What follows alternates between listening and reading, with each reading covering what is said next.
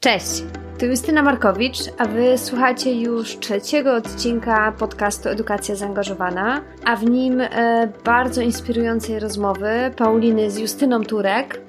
E, na sam początek zapraszam Was do wysłuchania krótkiego fragmentu. Ale staramy się rzeczywiście trochę zacierać te takie granice, żeby, żebyśmy to my, jako uczący, żebyśmy mieli wszystkie odpowiedzi, bo my nie mamy wszystkich odpowiedzi, ale my się dowiemy. I dlatego mi się wydaje, że to jest takie trochę nietypowe i w wielu kulturach wiem, że na przykład jest to takie, bym powiedziała, nawet kontrowersyjne, że nauczyciel nie wie albo nie chce wiedzieć. Ta rozmowa e, przypomniała mi porównanie kierowania biznesem do bycia dyrygentem, dyrygentką orkiestry. I to porównanie można śmiało zastosować również do prowadzenia procesu edukacji bo współczesny lider w edukacji czy w biznesie powinien działać jak e, dyrygent, osoba, która stwarza platformę do wykonania utworu przez kilka lub kilkadziesiąt e, muzyków grających na wielu instrumentach. I stworzenie tego pięknego utworu e, to wielka praca, synchronizacja tej dużej różnorodności instrumentów. Jednocześnie dyrygent może mieć różny styl prowadzenia orkiestry. Może być dyrygentem bardziej autorytarnym i kontrolującym, e, lub takim bardziej zorientowanym na wolność i wiarę w talent swoich muzyków i ich umiejętności. Taki dyrygent, który wchodzi w rolę bardziej wspierającą. W tym odcinku znajdziecie dużo ciekawych wątków. E, pojawia się wątek, jak budować proces edukacyjny zorientowany na człowieka jak hybrydowość w edukacji i pracy może wspomóc kreatywność. Dlaczego nauczyciel potrzebuje nauczyciela i dlaczego warto oprzeć proces edukacyjny na realnych wyzwaniach. Oraz w końcu, jak budować różnorodność w edukacji. Zapraszam Was do wysłuchania rozmowy.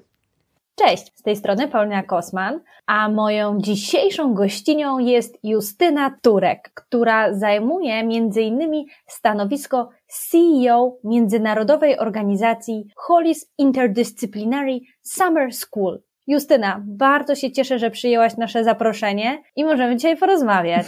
Cześć Paulina, bardzo mi miło, dziękuję za zaproszenie. Na początku, Justyna, chciałabym Ciebie poprosić, żebyś powiedziała kilka słów naszym słuchaczkom i e, słuchaczom o sobie. Dobrze, to tak jak mnie przedstawiłaś, cześć Wam wszystkim. Justyna Turek z tej strony. Mm, dobrze, kilka słów. To może, żeby najlepiej zrozumieć, się, zrozumieć czym się zajmuję, to ja bym poprosiła Was, żebyście popatrzyli na to jako takie dwie ścieżki, które się zazębiają. Bo z jednej strony jestem konsultantką do spraw zrównoważonego projektowania i szeroko rozumianej cyrkularności w polskiej firmie Change Pilots, ale też również szwedzkiej firmie Next Agents. No, a z drugiej strony jestem i projektantką, i badaczką w temacie zmian i innowacji społecznych. No i właśnie wtedy właśnie prowadzę najczęściej różne procesy i programy. Tak właśnie trafiłam pod skrzydła organizacji Hollis, której właśnie od miesiąca sprawuje funkcję CEO, więc to wszystko jest bardzo nowe i gorące, bym powiedziała. W odpowiednim momencie mnie złapałaś. No cóż, to gratuluję i cieszę się, że na taki moment akurat natrafiłam. Łączysz w sobie wiele funkcji, co jest niezmiernie ciekawe i jeszcze przygotowując się do odcinka z Tobą, pomyślałam, że to też fajnie byłoby pociągnąć tę Twoją ścieżkę kariery, ale to może na inny odcinek.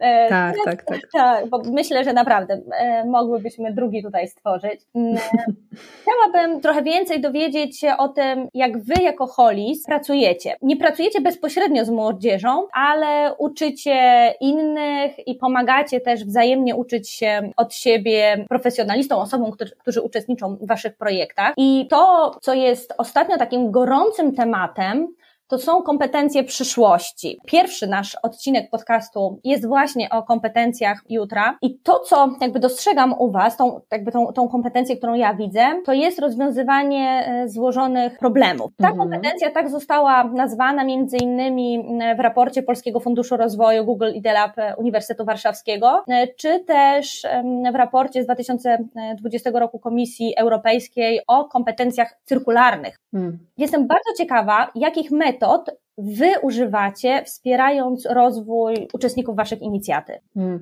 cudownie, bardzo mi się podoba pytanie. E, postaram się, żeby było jak najbardziej um, krótkie, moja odpowiedź, ale zgodzę się z Tobą całkowicie w kontekście tych kompetencji rozwiązywania złożonych problemów. Zawsze jak się przygotowujemy, czy to na program, czy to na szkołę letnią, czy też innych aktywnościach, które e, organizujemy, zawsze zastanawiamy się, które obecnie kompetencje są najważniejsze i to nie są tylko kompetencje takie twarde, to są bardzo często właśnie kompetencje miękkie, tak naprawdę, radzenia sobie, odpowiadania na jakieś e, właśnie wyzwania. No i na właśnie na te dane kompetencje, które wybierzemy, że są najbardziej aktualne, bym powiedziała tu i teraz, dobieramy do nich narzędzia, metody, aktywności, które tak naprawdę je rozwijają. Więc staramy się bardzo mocno tutaj w Holisie e, na tym właśnie bazować. Jeżeli chodzi o te metody, to wiesz sama, metod edukacyjnych jest naprawdę wiele. My po ośmiu latach, bo ja nie tylko jestem związana z Holis przez ostatni miesiąc, ale od pięciu lat tak naprawdę, bo byłam zapraszana jako facilitatorka, jako osoba, która prowadziła różne, różne zajęcia, czy to mentoring, czy to coaching, czy właśnie też zespoły. No i właśnie po tych ośmiu latach mamy takie wrażenie, że tak naprawdę to, co my robimy, to jest taki miks, bo obecnie naszym zdaniem nie jest w stanie się zastosować jednej metody do wszystkiego rodzaju wyzwań. Czasami te metody trzeba miksować. No i właśnie dlatego do takich miksów zapraszamy różnego rodzaju ekspertów.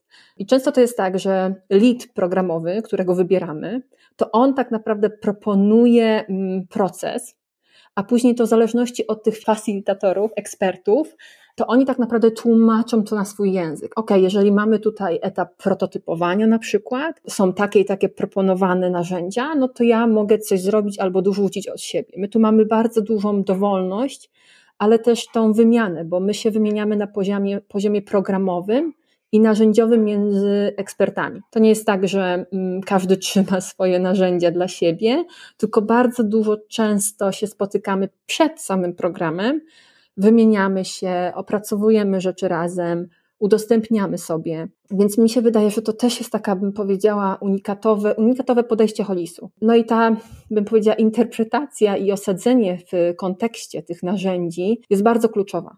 My mamy wielką przyjemność pracować z osobami, które są naprawdę istnymi ekspertami co do doboru metodologii czy narzędzi, czy tak sam, do samego dodanego wyzwania. A wyzwania, tak jak na pewno sama wiesz, zawsze są różne, nigdy nie są takie same, bo jeżeli chodzi o aspekty społeczne czy ekologiczne, to, to są takie elementy, które na nie wpływają jak miejsce, kultura, historia, doświadczenia, ludzie, person, persony i tak dalej. Na przykład kiedyś właśnie z, z, moim partnerem wracaliśmy z Nowego Jorku do Polski, ponad 8 lat temu, to wracając właśnie z Nowego Jorku, które to jest zupełnie innym światem, inną planetą, to nie mogliśmy jeden do jeden przekopiować tych narzędzi, podejścia ze sławnego IDO, którym tam czasami bywaliśmy z Nowego Jorku. Nie mogliśmy ich przenieść do Europy tak jeden do jeden. Musieliśmy je tak naprawdę z, z, europeiz, z europeizować, nie wiem czy jest takie słowo, um, albo spolonizować, dostosować je do kontekstu. Ja osobiście bardzo lubię, kiedy narzędzia w trakcie ich używania one się zmieniają. I to ze względu właśnie na ten kontekst, na specyfikację. I to jest właśnie taki miks, ten taki mój ulubiony miks, kiedy sprawdzam, czy narzędzie jest w stanie się ugiąć, czy to narzędzie jest elastyczne do tej zmienności, bo nie będzie nigdy takiego samego warsztatu, nie będzie nigdy takiego samego wyzwania i uczestników. Jeszcze jednym takim z moich miksów, które też stosujemy w ogóle w Holis bardzo często, to jest zawsze odrobina teorii, ogromna ilość praktyki zmieszanej z dyskusją, momenty mentoringu jeden do jeden i to jest między uczestnikami, ale też między uczestnikami a facilitatorami. I to jest taki właśnie taki aspekt coachingowy trochę, który, który zauważyliśmy, że tym bardziej teraz ma sens, tym bardziej właśnie w pandemicznym, postpandemicznym e, świecie. Przygotowując się w ogóle do programu Holisu, czy w ogóle do takich tematów, bym powiedziała, czasami mocnych, ciężkich. W zeszłym roku e, pracowaliśmy na temat wykluczenia trochę osób, dzieci czy osób właśnie e, mniejszości narodowej na Słowacji to często po prostu konsultujemy się z psychoterapeutami, jaki element z psychoterapii możemy wpleść do swojego procesu. Ale oczywiście już z góry tutaj uprzedzam, to nie są głębokie rzeczy. To są naprawdę takie, bym powiedziała, powierzchowne pytania, które tak naprawdę pozwalają troszeczkę głębiej zadać sobie samemu pytania, co się zdarzyło w tym procesie, jaką ja mam refleksję, jak, się, jak, jak, jak, mi, był, jak mi było, e, jak wykorzystam tą wiedzę dalej. To nie są takie bardzo mocno psychoterapeutyczne e, narzędzia, no bo do tego też nie możemy brać za to odpowiedzialność, prawda? Ale wracając do holistu, to tak, my to widzimy i na to chcemy odpowiadać, na te społeczne i środowiskowe wyzwania które są złożonymi problemami. One nie są łatwe, one są, mam takie wrażenie, że są coraz trudniejsze. Dlatego jest dla nas bardzo ważne, żeby pracować na prawdziwych case'ach, na prawdziwych wyzwaniach, nie na rzeczach, które możemy włożyć do szuflady, bo mam takie wrażenie, że w XXI wieku nie mamy na to czasu. Musimy reagować tu i teraz. I właśnie z takimi wyzwaniami przychodzą do nas realne organizacje i firmy, a my im pomagamy, jak najlepiej to przejść przez taki proces, jak być facilitatorami. E, my nie jesteśmy ekspertami w tych danych tematach. Jesteśmy ekspertami właśnie w temacie facilitacji, no, nieformalnej edukacji, kolaboracji i wymiany wiedzy. Często jednak bywa i też i tak, że na przykład po, po, po pół roku stajemy się takimi semi-ekspertami danego temacie, no bo pracujemy z tym temacie praktycznie dzień w dzień. E, ja mam takie wrażenie, że ja jestem bardzo mocno osadzona i w temacie Early Childhood Development, bo zeszły, zeszły pół roku pracowaliśmy z tym tematem i teraz kolejne dwa lata będziemy pracować w tym temacie, więc po trzech latach będę mogła się nazwać taką pół, półekspertką prawie w tym temacie. Bardzo wybrzmiało mi mm, w Twojej wypowiedzi to, że uczenie odbywa się nie tylko podczas tych projektów, które prowadzicie, ale też e, eksperci uczą się od siebie nawzajem dzieląc się chociażby dobrymi praktykami. I z tego, co mówisz, mm, widzę, że nie ma u Was miejsca na silosowość i takie zamykanie się wyłącznie na swoją dziedzinę. Mhm. Jeszcze jedną rzecz wychwyciłam, którą chciałabym podkreślić, to to, że pracujecie na realnych wyzwaniach i wspieracie rozwój również w obszarze kompetencji e, miękkich. Mm-hmm. To, o co chciałabym natomiast Ciebie jeszcze dopytać, to jak wygląda relacja edukator, a osoba ucząca się. Mm-hmm, mm-hmm. No wiesz, to jest takie, bym powiedziała, trochę odejście od hermetycznego hierarchizowania i silosu. I rzeczywiście mm, ja jestem osobą, która jest bardzo dobrze znana z tego, że ja skracam dystans pierwsza. więc na spotkaniach podaję rękę, a później się przytulam. I rzeczywiście mm, teraz pandemicznie to może tego nie robię, ale powiem Ci szczerze, że rzeczywiście to jest tak, że mm, to nasze podejście, mam takie wrażenie, że jest bardzo ludzkie, bo my podchodzimy do naszych uczestników tak, jak my byśmy chcieli, żeby do nas podchodzili kiedyś nauczycielowie, jak byliśmy w tej formalnej formie edukacji. Ja na przykład jestem, jestem wychowana na Akademii Sztuk Pięknych i, i powiem Ci, że tam bardzo dużo jakby brakowało mi też takiego ludzkiego, bym powiedziała, podejścia partnerskiego. E, ja miałam wrażenie, że cały czas muszę bronić swoją sztukę, bronić swoich pomysłów. No i każdy, mam takie wrażenie, tutaj wie na pewno o czym, o czym mówię, jeżeli studiował na Akademii Sztuk Pięknych.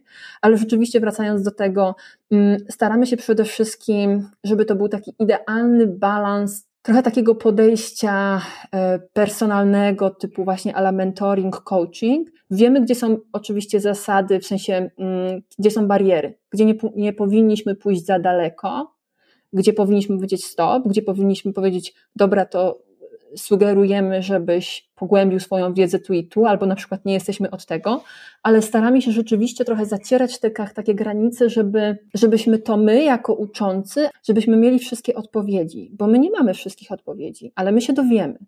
I dlatego mi się wydaje, że to jest takie trochę nietypowe i w wielu kulturach wiem, że na przykład jest to takie, bym powiedziała, nawet kontrowersyjne, że nauczyciel nie wie albo nie chce wiedzieć, tylko tak naprawdę tak wspiera swojego ucznia, czy, czy, czy właśnie mentee, czy uczestnika, żeby to on szukał tych odpowiedzi, żeby uczył się tej właśnie samodzielności albo nawet miał tą przyjemność poszukiwania. Bo gdzie jest ta przyjemność poszukiwania, kiedy dostaje się informacje podane na talerzu? I mi się wydaje, że tutaj rzeczywiście wszyscy facilitatorzy, czy w ogóle to w taki sposób, jak my pracujemy, to bardzo często siebie inspirujemy, żeby, e, żebyśmy sami szukali odpowiedzi. I mi się wydaje, że to jest takie podejście nasze, które, które na pewno stwarza taką atmosferę wymiany wiedzy, ale też szukania. Chciałabym teraz z Tobą porozmawiać na temat e, środowiska edukacyjnego, a mianowicie o przejściu do edukacji online lub hybrydowej. Aktualnie obostrzenia związane z pandemią COVID zostały wstrzymane, jednak praca hybrydowa na dobre zagościła w wielu firmach. E, no ja mam również takie przekonanie, że tak samo jak w edukacji nieformalnej, takiej formalnej niedługo ponownie po nią sięgniemy. Podziel się proszę dobrymi praktykami z Waszego doświadczenia. Mhm. Pracy hybrydowej to w ogóle temat bardzo, mam takie wrażenie, temat, który będzie nas za nami e, podążał przez bardzo długi czas, ze względu na to, że wszyscy teraz jesteśmy tutaj rozproszeni, jak to się mówi, e, albo te rozproszenie będzie się pogłębiać, ale wracając do tego, jest to idealny moment, bo lada dzień e, wydajemy narzędziownik, narzędziownik, który się nazywa Hollis Hybrid Learning Playbook, w języku angielskim właśnie o tym doświadczeniu. I zawarte są w nim najlepsze praktyki, narzędzia, wyzwania i możliwości, aby właśnie prowadzić takie hybrydowe programy, bo wierzymy, że to będzie w pewien sposób będzie naszą codziennością albo e, tym bardziej e, będzie potrzebne firmom, które na przykład mają rozproszony zespół. No i my widzimy ewidentnie benefity takiego hybrydowego nauczania. Oczywiście też są minusy tego, jak wszystkiego, ale my tutaj zawsze w, e, w Holisie bardzo mocno się skupiamy na, mm, na rozwiązaniach, na, na podpowiedziach. Jest taka właśnie też metodyka solution-based psychology, czyli patrzenia właśnie na rozwiązania. E, no i na pewno hybrydowe nauczanie pomaga i pomagało nam, bo mamy takie wrażenie, że Hybrydowe nauczanie oferuje stały dostęp do procedur i zasobów, czyli coś, co zostało wytworzone, jest łatwo dostępne. E, można to powielać. E, na pewno buduje silną, zjednoczoną kulturę i społeczność jeżeli mamy zespół, który na przykład pracuje nad czymś razem albo spędza dużo czasu, rozmawia, e, a wiadomo, że nagrania, nagrania wideo czy nagrania nawet głosowe mają w pewien sposób taki aspekt takiej intymności, takiego właśnie zbliżania ludzi. Bardzo często, jak ktoś mi mówi, że jak można przez wideo, jak można głosowo zbudować na przykład współpracę, ja tak bardzo lubię często przypominać to, że jeszcze niedawno temu, 20 lat, przecież ludzie się umawiali na randki przez internet, a teraz dalej to robią na Tinderze, więc jest się w stanie zbudować relacje, jest się w stanie po prostu zbudować współpracę i, i mieć jakby ten poczucie, że po tej drugiej stronie jest osoba.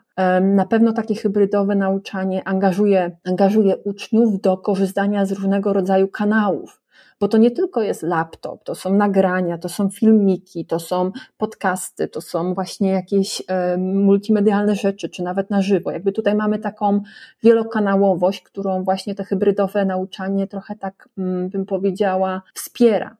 E, no i na pewno mamy tą możliwość stworzenia własnego mm, środowiska nauki, tego czego nie mamy na żywo w szkołach, bo jest jakby narzucona z góry, z góry dla nas, dla uczniów, środowisko, w którym oni mają być, to tak bardzo się często śmieję z tego, tu i teraz mać być kreatywny od godziny 14 do 15. A my, ja pracując właśnie w branży kreatywnej, pracując bardzo często z projektantami, z przedsiębiorcami, wiemy, że kreatywność nie może być wymuszona. Na kreatywność tak naprawdę każdy potrzebuje e, stworzyć tę przestrzeń, kiedy jemu e, jest wygodnie, kiedy on ma tą, e, tą możliwość. Więc tutaj rzeczywiście mam takie wrażenie, że hybrydowe nauczanie, podejście hybrydowe tak naprawdę daje tutaj ukłon w stronę osób, które, nie wiem, na przykład kreatywne są tylko wieczorami albo z samych poranków. Więc tutaj rzeczywiście mam takie wrażenie, że to jest taką mocą no i na pewno, tak jak my pracowaliśmy e, w tym zeszłym roku przy, przy projekcie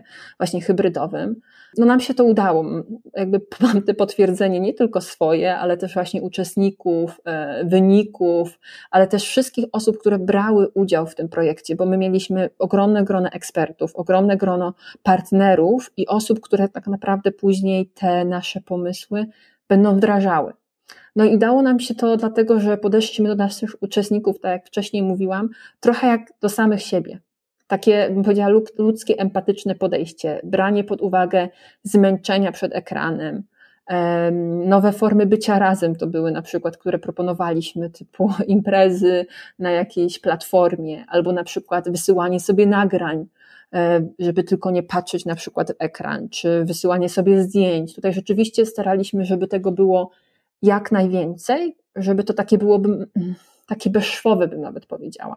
E, no na przykład to zmniejszenie dystansu poprzez właśnie zacieranie tych niektórych tych takich określeń pani, pan, że ja jestem nauczycielem. My jak jesteśmy facilitatorami, to nie jest tak, że my mamy te wszystkie odpowiedzi, tylko my zadajemy pytania. To tak naprawdę zespół podejmuje decyzję, w którym kierunku idzie. I oczywiście on to może ten zespół z nami sprawdzić, ale my nie jesteśmy w stanie, mm, my nawet nie powinniśmy powiedzieć, ja byśmy, my byśmy widzieli to i to, albo my czujemy, że to jest to. To oni muszą podjąć tę decyzję, tak? Czyli tutaj rzeczywiście ta kompetencja podejmowania własnych decyzji. Dla nas na pewno też bardzo ważne było przed tym podział na różnego rodzaju grupy. Staraliśmy się nie tylko, żeby te zespoły, które były wcześniej wybrane, żeby one pracowały razem, miksowaliśmy te zespoły, miksowaliśmy osoby, tak samo między facilitatorami. Chcieliśmy utworzyć jak największą możliwość interakcji osób, nie tylko we własnych grupach, żeby to nie było tak, że podczas 6-7 tygodni, jak mieliśmy ten program, te osoby tak naprawdę wychodzą z znajomością tylko sześciu osób.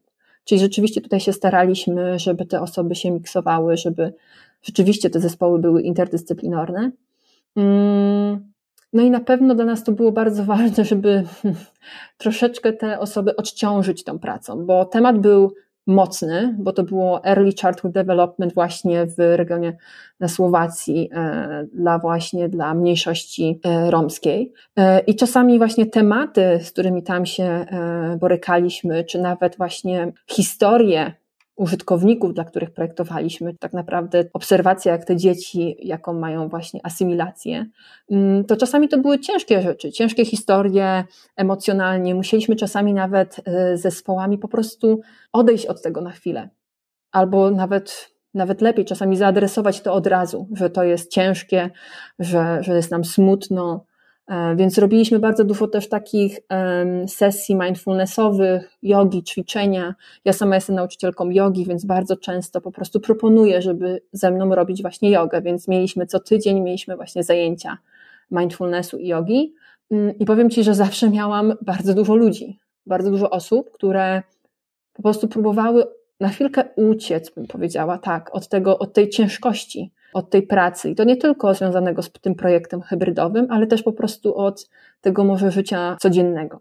Spróbuję sparafrazować, wychwycić to co, to, co jakby dla mnie najbardziej wypływa z Twojej wypowiedzi. To chyba taką najważniejszą rzeczą, tak mi się wydaje, jest zaakceptowanie, że taki sposób pracy i poszukiwanie różnorodnych narzędzi, w tym właśnie z wykorzystaniem narzędzi online'owych, nie wymagających bezpośredniego kontaktu, jest z nami i to z nami pozostanie. Nie walczenie z tym, tylko, tak jak też mówiłaś, szukanie mm, rozwiązań, jak to wykorzystać e, na, e, na naszą korzyść, ale też to, co powiedziałaś, taka praca hybrydowa nie tworzy barier, można ją wykorzystać na plus, wręcz zaproponować czasami więcej różnorodnych narzędzi, tak jak chociażby mówiłaś o tych e, nagraniach, czy co ciekawe o takich formach niezwiązanych z edukacją, ale pozwalających wyciszyć się, koncentrować się na tu i teraz i przygotować się do tego procesu nauczania, bądź też procesu tworzenia. I to myślę, że może być ważne dla edukatorów, ale też taka przyszła refleksja mi do głowy, że wejście do świata online'owego to często był właśnie ten moment, kiedy to uczeń stawał się ekspertem dla nauczyciela, jeśli chodzi o obsługę tych urządzeń, programów. I ważne jest to, co, to, co mówiłaś w swojej poprzedniej wypowiedzi, żeby zmniejszyć ten dystans i przyjąć, że nauczyciel też może uczyć się od osoby, którą uczy. Tak, tutaj, tutaj też yy, wtrącę od razu, że ja jestem jak najbardziej fanką long life learningu i to też się bardzo łączy mocno w holisie, że tak naprawdę my pracujemy z różnego rodzaju ludźmi, tak by tą interdyscyplinarność mamy bardzo mocną, jeżeli chodzi o doświadczenie, ale też wiek, kulturę i osadzenie i kontekst i tak dalej. I do czego zmierzam, że tak naprawdę to kończąc kurs jogi, mm, moja nauczycielka mi powiedziała, że bycie nauczycielem to też uczenie się od innych, to jest taka niekończąca się droga, że zawsze trzeba zawsze dobrze mieć po prostu jakiegoś nauczyciela. I to ta różnica wieku, tym bardziej teraz, mam wrażenie, że totalnie się zaciera. Tak jak kiedyś mieliśmy wymóg, żeby na przykład politycy byli starsi, żeby to były osoby w tym i w danym wieku. Teraz mamy, mamy tendencję zwrotną, prawda? Mamy coraz młodsze osoby, które uczą starszych tak naprawdę. Ja sama na przykład jestem coachem jednego z, pre, z prezesów firm, a jakby między nami różnica jest wielka w wieku. Więc na przykład ja go uczę tak naprawdę tego nowego podejścia, tej zwinności, takiej bardziej bym powiedziała wynikającej z tego, jak świat się teraz zmienia. Więc jak najbardziej tutaj mam wrażenie, że tym bardziej e, osoby młodsze mogą nas uczyć. Ja na przykład czasami specjalnie chodzę do miejsc, które przypominają mi już trochę, że, e, że lata biegną, specjalnie po to, żeby popatrzeć osoby zdecydowanie o wiele, wiele młodsze niż ja, żeby nauczyć się tego, jak one podchodzą, jak mówią, jak reagują, jakie mają potrzeby, jakby jest bardzo, bardzo bym powiedziała inspirujące. Mm, też trochę złapać ich perspektywę, żeby tak, łatwiej, tak. Do nich, łatwiej do nich też e, dotrzeć wtedy. Tak, edukacja w ogóle nie ma, według mnie nieformalna edukacja nie ma, nie ma form, nie ma e, granic, jest tak naprawdę będzie tym, co my tak naprawdę e, wymyślimy, bo mm, kiedyś mój tato mi powiedział, że nigdy nie wiesz, kiedy wykorzystasz tą wiedzę, którą właśnie teraz usłyszałaś.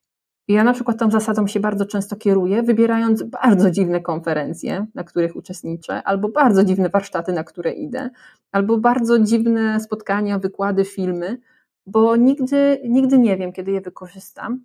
I wielokrotnie się tak zdarzyło, że jednak wykorzystałam tą wiedzę, to doświadczenie. To jest bardzo inspirujące i mam takie wrażenie, że rzeczywiście tu jest bardzo mocną podstawą, tak jak pracujemy w Holisie.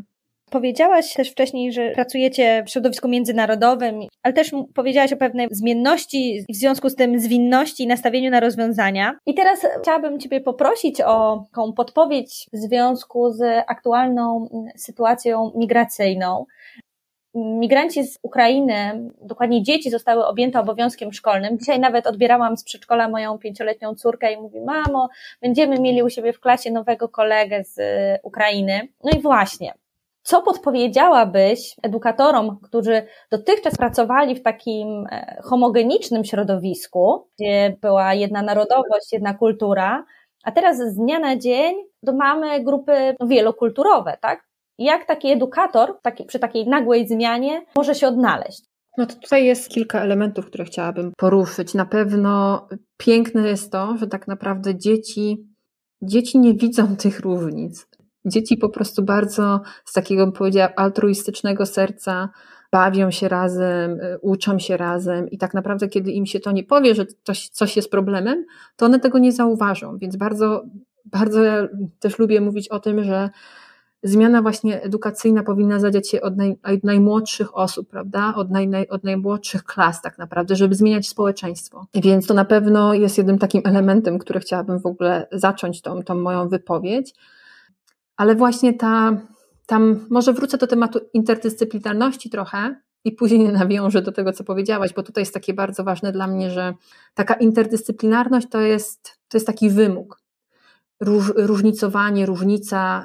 Yy, i mam takie wrażenie, że to, co teraz się dzieje, to jest tylko początek. My będziemy jeszcze bardziej zróżnicowanym e, społeczeństwem pod każdym kątem, bo są zmiany społeczne, zmiany światowe i, i to jest tylko tak naprawdę początek.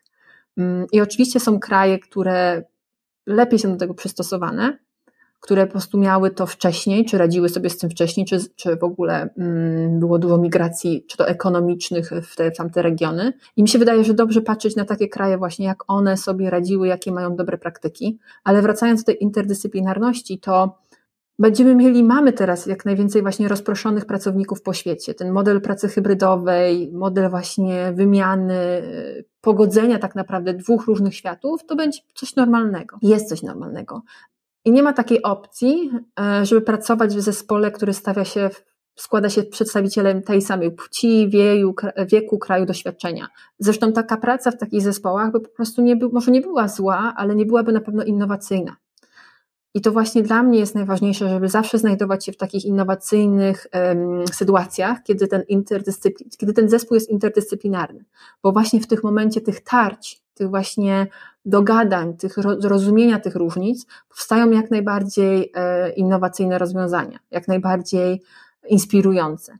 I właśnie tak, tak budujemy zespół w Holisie, ale też tak budujemy zespoły poza Holisem. Kiedy my przychodzimy na przykład z propozycją procesu programu, e, czy te właśnie tej szkoły, o której wcześniej rozmawiałyśmy, mm, my bardzo mocno sprawdzamy uczestników, robimy im testy. To nie są e, testy Galupa, ale to są takie pokrewne typu 16 Personalities albo Collab Test i na bazie tego właśnie ten budujemy ten zespół. I tak naprawdę to bardzo długo, długo trochę czasu nam to zajmuje, ale powiem Ci, że takie zespoły później to, są, to jest bajka. To jest bajka pracy z takimi zespołami, to jest bajka patrzenia, jak te zespoły razem pracują, ze względu na dobre dopasowanie i pokładanie tego. I to, co się tam dzieje w tych zespołach, jaka jest energia, jaka jest, jaka jest wymiana, jakie są tarcia, to właśnie o to chodzi w tym wszystkim. Właśnie o takie, o takie zespoły, o taką wymianę. I wracając do tego Twojego pytania, musiałam trochę tak dookoła przejść, bo dla mnie to jest bardzo ważnym elementem. To, co mogłabym polecić nauczycielom, którzy ze względu na, na sytuację, system, różne rzeczy, trochę poczuli tą stagnację, to na pewno w tych sytuacjach, kiedy mają nowe dzieci, mają nowych uczniów, starają się to wszystko pogodzić, na pewno warto jest zrozumieć obie strony i budować y, na tych dwóch stronach w kontekście wspólnych cech, rzeczy, które nas przybliżają, czyli nie budowaniu różnic, tylko poświęcenie bardzo dużo czasu na budowanie zespołu, tak zwane team, wszystkie akcje team bondingowe, ale nie takie oczywiste i oklepane, bardziej bym powiedziała takie głębokie, jeżeli tutaj mamy rzeczywiście sytuację na przykład pracowników. Ale wracając na przykład do sytuacji edukatorów, to zaakceptowanie tych zmian tych różnic i budowanie na tym z perspektywy potencjału.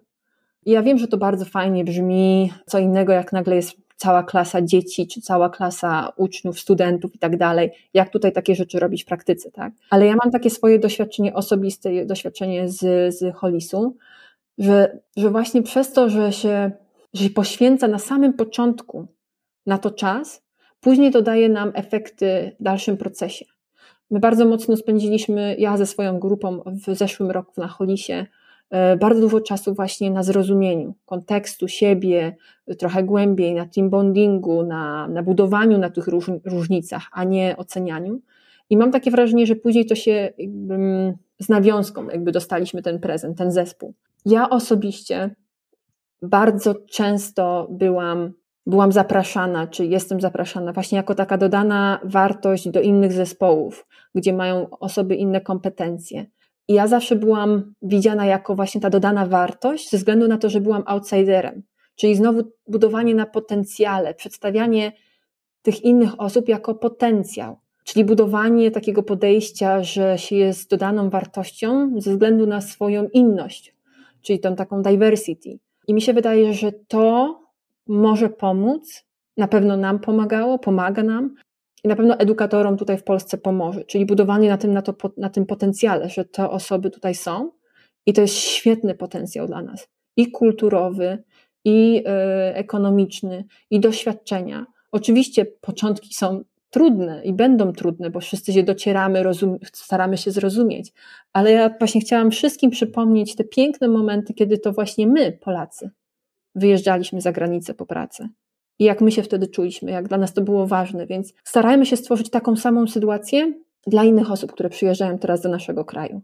Taką mam refleksję, że aktualny moment, w którym jesteśmy, jeśli chodzi o wsparcie dzieci i młodzieży, które do nas docierają, to początek długiej i ciężkiej pracy, jaka jest przed edukatorami. I tak jak powiedziałaś, ten początek jest bardzo istotny, już drugi raz nie będziemy na tym etapie i warto ten czas poświęcić na wzajemne poznanie się, bo później to może tylko zaprocentować. I tak sobie myślę, że nie powinniśmy koncentrować się tylko na trudnościach, które no, oczywiście będą się pojawiały, ale powinniśmy dostrzegać, jakie korzyści z tego możemy wynieść. Znaczy, wiesz co, dla mnie na przykład bardzo dużą korzyścią już obecnie, którą widzę, i wiem, że to może trochę kontrowersyjnie zabrzmi, to to, że właśnie mm, trochę może zapewnie się poczuliśmy na swoich pozycjach, y, może w swoich pracach, y, może to właśnie było taka, taka stagnacja.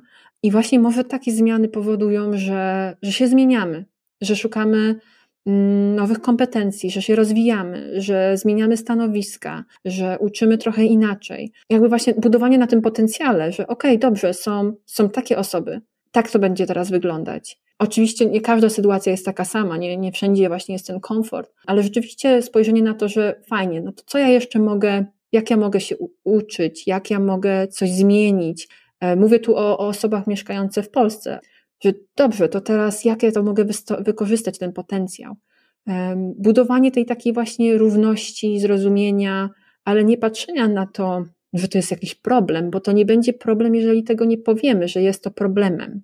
Justyna, jesteś projektantką i jako projektantka, jak ty widzisz tą edukację teraz, w świecie tak zmiennym, tak gwałtownym, kiedy jeszcze wczoraj czegoś nie było, a już dzisiaj musimy się z tym nowym mierzyć. Jako projektantka są dwie drogi według mnie. Jest moment, kiedy tak naprawdę na te wszystkie zmiany my możemy się tylko hartować, czyli budujemy ten tak zwany anti-fragility, czyli jeżeli coś się złamie, to później jest mocniejsze i tak dalej. Więc jakby przyjęcie i zaakceptowanie tego, mm, że rzeczy będą się zmieniać, a my możemy się po prostu hartować, że tak powiem, że po prostu to od nas zależy, jak na to, e, na to będziemy odpowiadać. I to jest taka, bym powiedziała, odważna, silna reakcja. Ale w tym samym czasie ja bym chciała sobie życzyć i też wszystkim innym, i tym bardziej właśnie edukatorów, edukatorom, żeby pozwolić sobie na to odpuszczenie. Pozwolić sobie na to, że coś nie wyszło, coś się zepsuło, że nie zawsze rzeczy muszą być perfekcyjne. I to teraz obserwujemy właśnie w, tą, w sytuacji migracji, że my nie musimy mieć super ekstra, perfekcyjnie przygotowanego nie wiem, platformy, która pomaga, albo jakiegoś serwera, albo jakichś dokumentów, PDF-ów pięknie przygotowanych. Nie, potrzebujemy po prostu rzeczy, które funkcjonują. Więc tutaj, żeby rzeczywiście takiego odpuszczenia, odpuszczenia sobie perfekcyjności, mam takie wrażenie, że ta zmienność właśnie, ta zmienność, to coś teraz będzie się działo, to są te dwie rzeczy, które się nie wykluczają, które są ramię w ramię, czyli te antyfragility, no i odpuszczenie perfekcyjności. Czyli po prostu działać powoli, krok po kroku, Dokładnie. bo na tą perfekcyjność no nie wystarczy czasu, ponieważ przyjdzie kolejna zmiana. Wiesz co, mi się wydaje, że perfekcyjność to jest, to jest luksus, który, na który nie możemy sobie teraz pozwolić. Justyna, kończąc nasze spotkanie, chciałabym Ciebie poprosić, żebyś powiedziała jeszcze, nad czym aktualnie pracujesz gdzie mogą Cię znaleźć nasi słuchacze i słuchaczki. Fizycznie trochę trudno mnie znaleźć, bo bardzo często podróżuję i zmieniam swoje miejsce, ale na pewno e, online. Tak, w Holisie obecnie pracujemy nad nową edycją Summer School, e, mocno właśnie opartego na realnym case'ie. To będzie w sierpniu, niedługo będą zapisy w kwietniu, więc zapraszamy na to.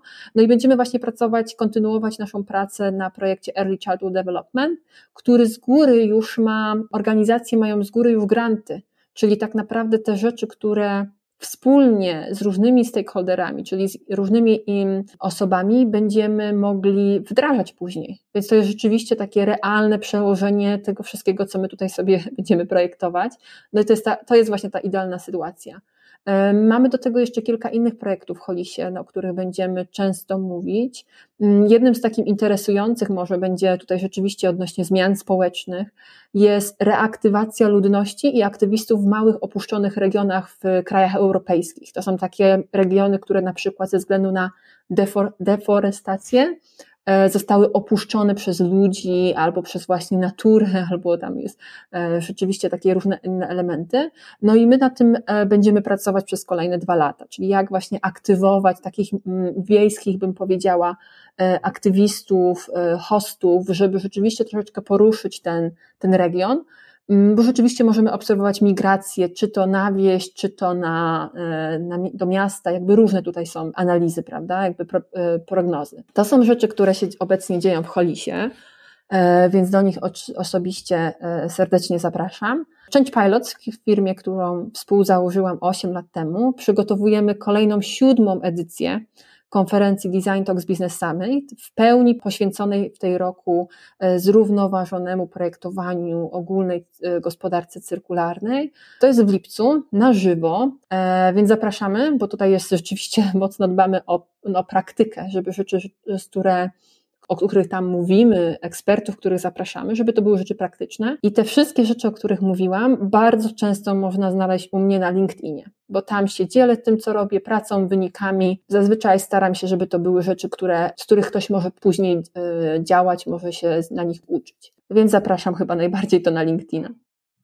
Justyna, jeszcze raz serdecznie Ci e, dziękuję. Wszystkich innych, tych, którzy nas słuchają, zachęcam do tego, żeby śledzić Justyny profil. Dzieje się ogrom.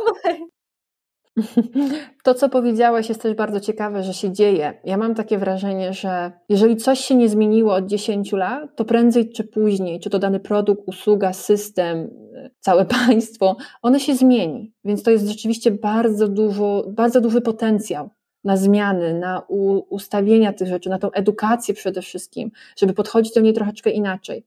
Więc rzeczywiście mm, tu jest duży potencjał, będzie się działo i będzie się działo coraz więcej, bo my się zmieniamy. Mamy inne wymagania, mamy inne potrzeby niż na przykład moi rodzice jeszcze kiedyś. Więc tutaj na pewno się będzie dużo działo, powtórzę jeszcze raz. Dziękuję Ci bardzo, Paulina, za rozmowę, za bardzo ciekawe też pytanie i wyłapywanie e, takich bardzo ważnych momentów. Ciekawa jestem e, Waszych refleksji po tym odcinku.